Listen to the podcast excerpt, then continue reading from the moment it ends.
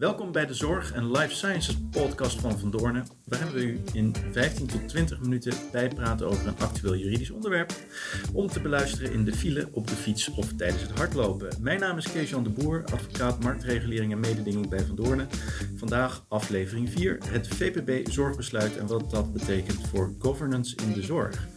Bij mij in de studio is aangeschoven mijn collega Daniëlle Westerhof, fiscalist in de zorg, en mijn collega Nick Suurmond uit het Zorg en Life Sciences team. Uh, beide, naar ik begrijp, ook belangrijke adviseurs voor de Belastingdienst op dit onderwerp. Maar daar gaan we het zo over hebben. Welkom allebei. Dank. Dankjewel. Um, eerst het jargon, uh, Daniëlle. Wat is V P B? V P B, ja, dat is uh, de vennootschapsbelasting. Het is een uh, belasting die wordt geheven over winsten. Uh, met name bekend in de commerciële wereld, maar ook uh, in uh, nou ja, sectoren waar veel wordt gewerkt met stichtingen en verenigingen, is het zeker ook een belasting uh, die de aandacht verdient. Ja, en Daniëlle, is V P B in de zorg erg? Ik bedoel, we maken wat winst, we hebben marktwerking, maar hoeveel kwaad kan het? Uh, het kost geld op het moment dat je een, een overschot behaalt, overschot in geld. Uh, hoeveel geld kost het? Het kost um, de eerste uh, twee ton uh, om nabij. Die tarieven worden jaarlijks nu uh, beetje bij beetje verlaagd, maar om nabij twintig procent, negentien procent en daarboven vijfentwintig procent. Oké, okay, dus het gaat wel een flink stuk terug uh, naar uh, meneer Rutte en zijn kabinet. Zeker, als je het goed doet als zorginstelling, dan, uh, dan draag je zeker bij.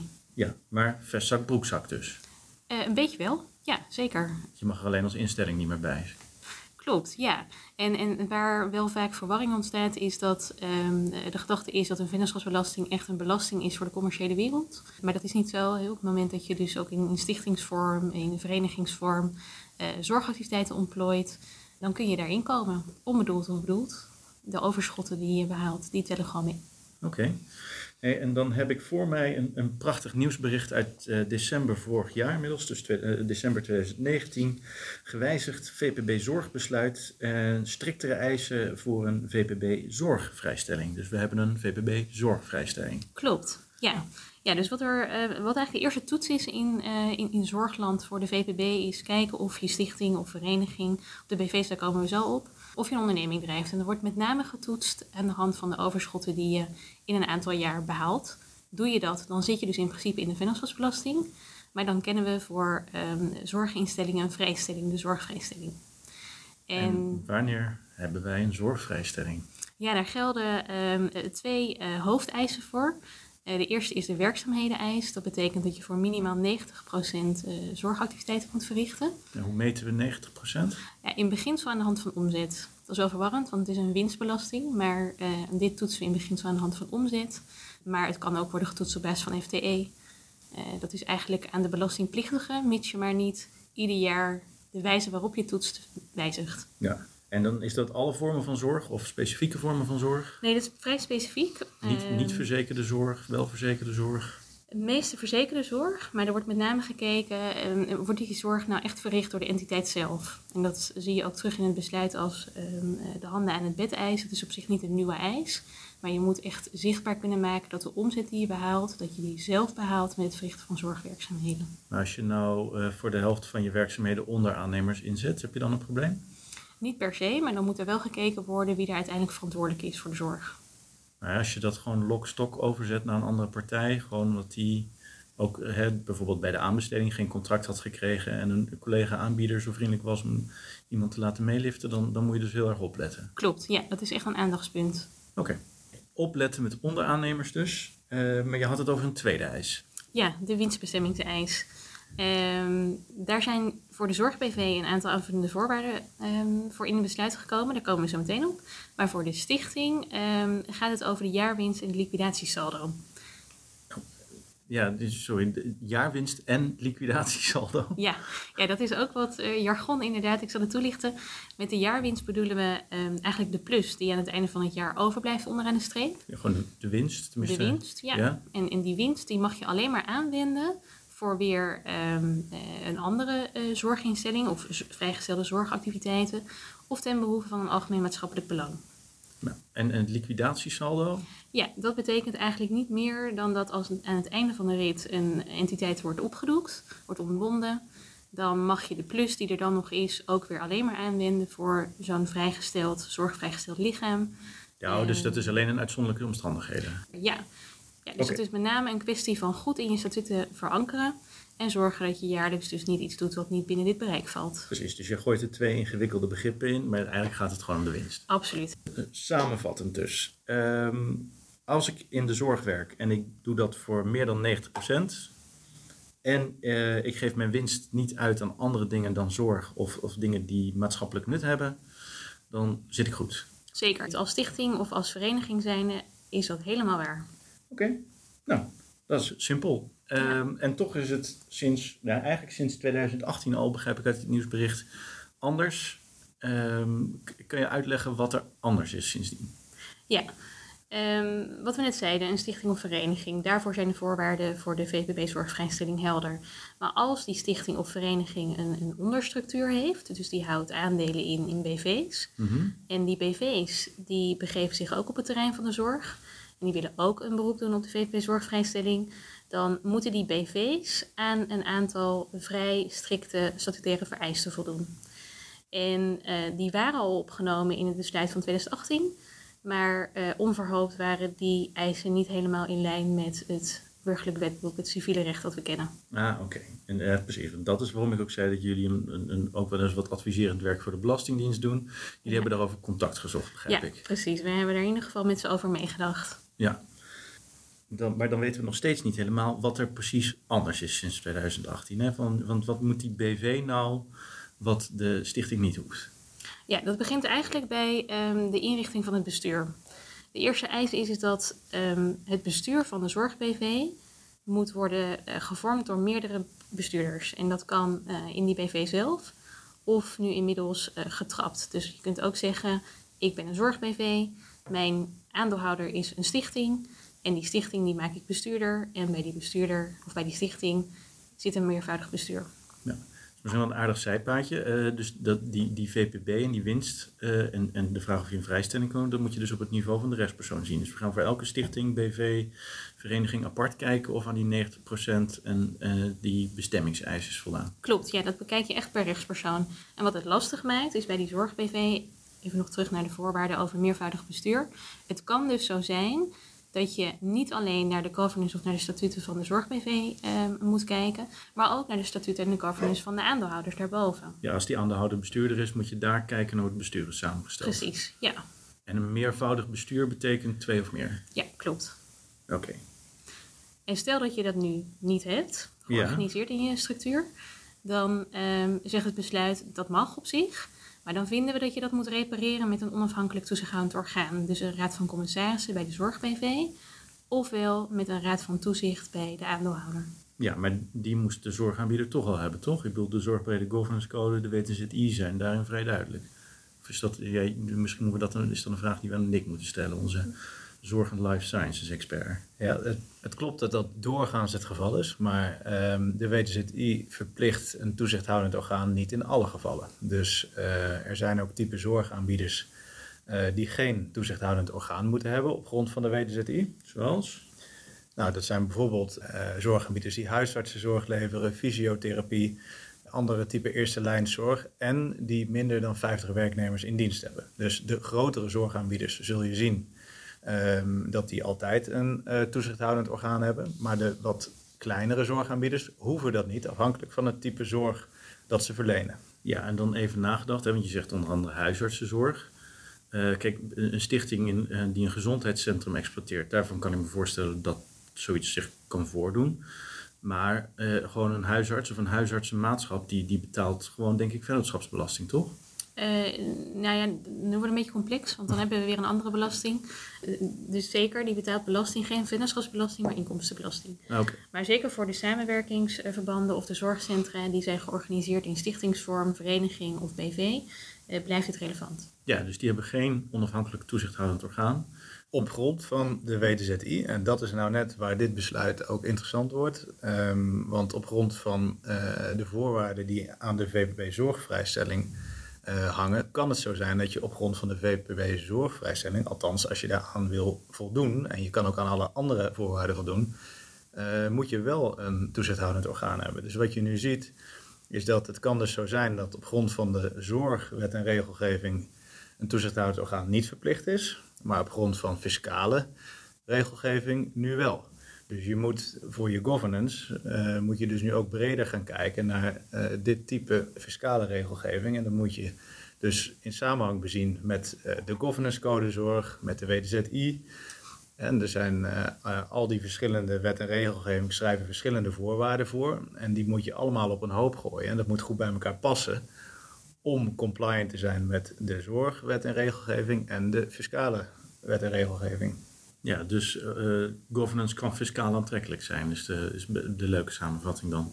Ja, sterker nog, de zorgvrijstelling komt alleen maar binnen handbereik als je het governance goed uh, regelt. Ja, en uh, dus als ik het goed begrijp, kan je om aan die uh, zorgvrijstelling te komen als B V uh, kiezen, hè? Meerdere bestuurders of een onafhankelijk toezichthoudend orgaan. Ja, goed dat je dat uh, zo zegt, want nu klinkt het een beetje alsof uh, het een keuze is. Uh, maar maar ook dat is het niet, dat, dat begrijp is het, ik. Dat okay. is het niet, nee, nee, nee. Uh, de derde voorwaarde die zegt, je hebt sowieso een onafhankelijk toezichthoudend orgaan nodig, ongeacht hoe je je bestuur inkleedt. Um, en dat okay. onafhankelijk toezichthoudend orgaan moet ook bepaalde bevoegdheden hebben. En dat ziet met name op um, het benoemen en ontslag van bestuurders, mm-hmm. maar ook op um, de statutenwijziging van de zorg-B V, um, uh, ook op um, eigenlijk het toezicht houden um, op die zorg-B V of die wel voldoet aan die werkzaamheden-eis en aan die dienstbestemmingseis. Dus het, scha- dus het toezicht houden op de werkzaamheden, op het geld en op eigenlijk wie er als bestuurder wordt benoemd of ontslagen. Ja, en dan is mijn boek twee uh, kennis over het ondernemingsrecht misschien een beetje rusty, maar uh, kan een R V C wel al deze bevoegdheden krijgen op grond van de wet?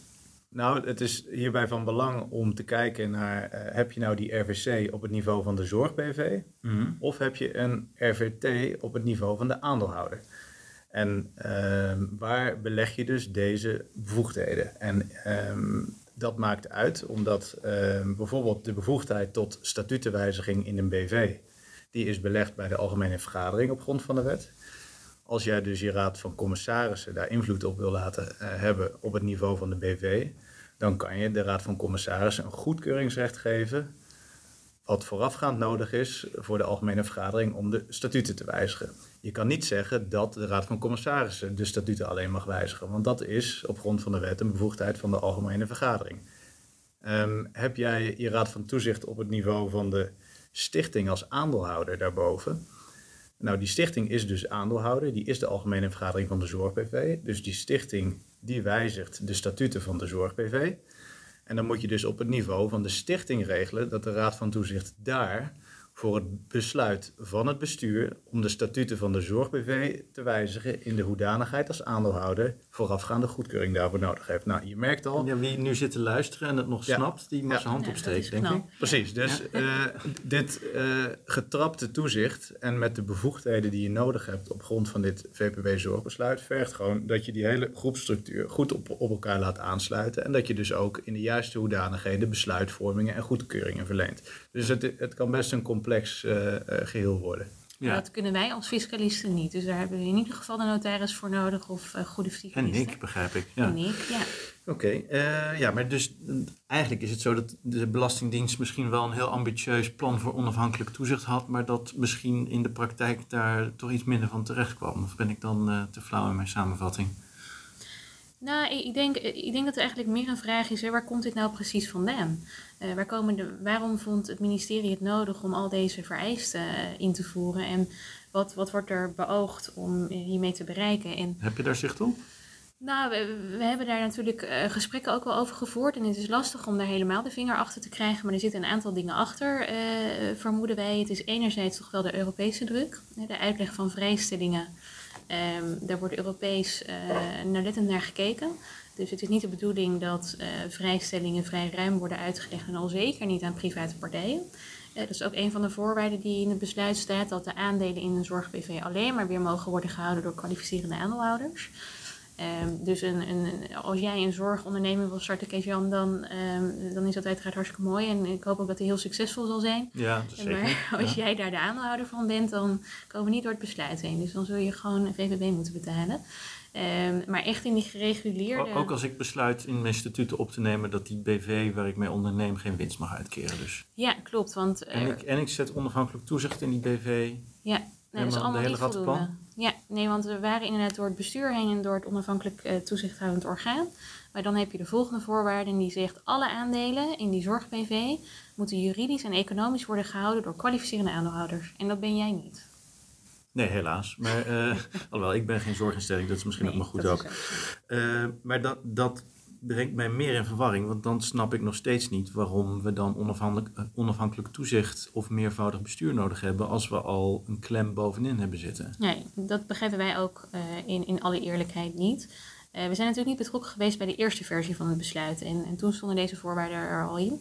Uh, we zijn met name betrokken geweest bij het in lijn brengen met het burgerlijk wetboek van deze vereisten. Maar dat, je merkt dat is wat er in eind twintig negentien is gebeurd. In exact. Dat nieuws, waar jullie dat nieuwsbericht over hadden. Ja, ja. ja en, en nou ja, dan is het hè, dus proberen te achterhalen waar komen deze vereisten vandaan. Het is enerzijds waarschijnlijk Europese druk. Niet te ruim willen uitleggen van vrijstellingen. En daar dus uh, uh, nou ja, op allerlei manieren proberen beperkingen op te leggen of grip te houden.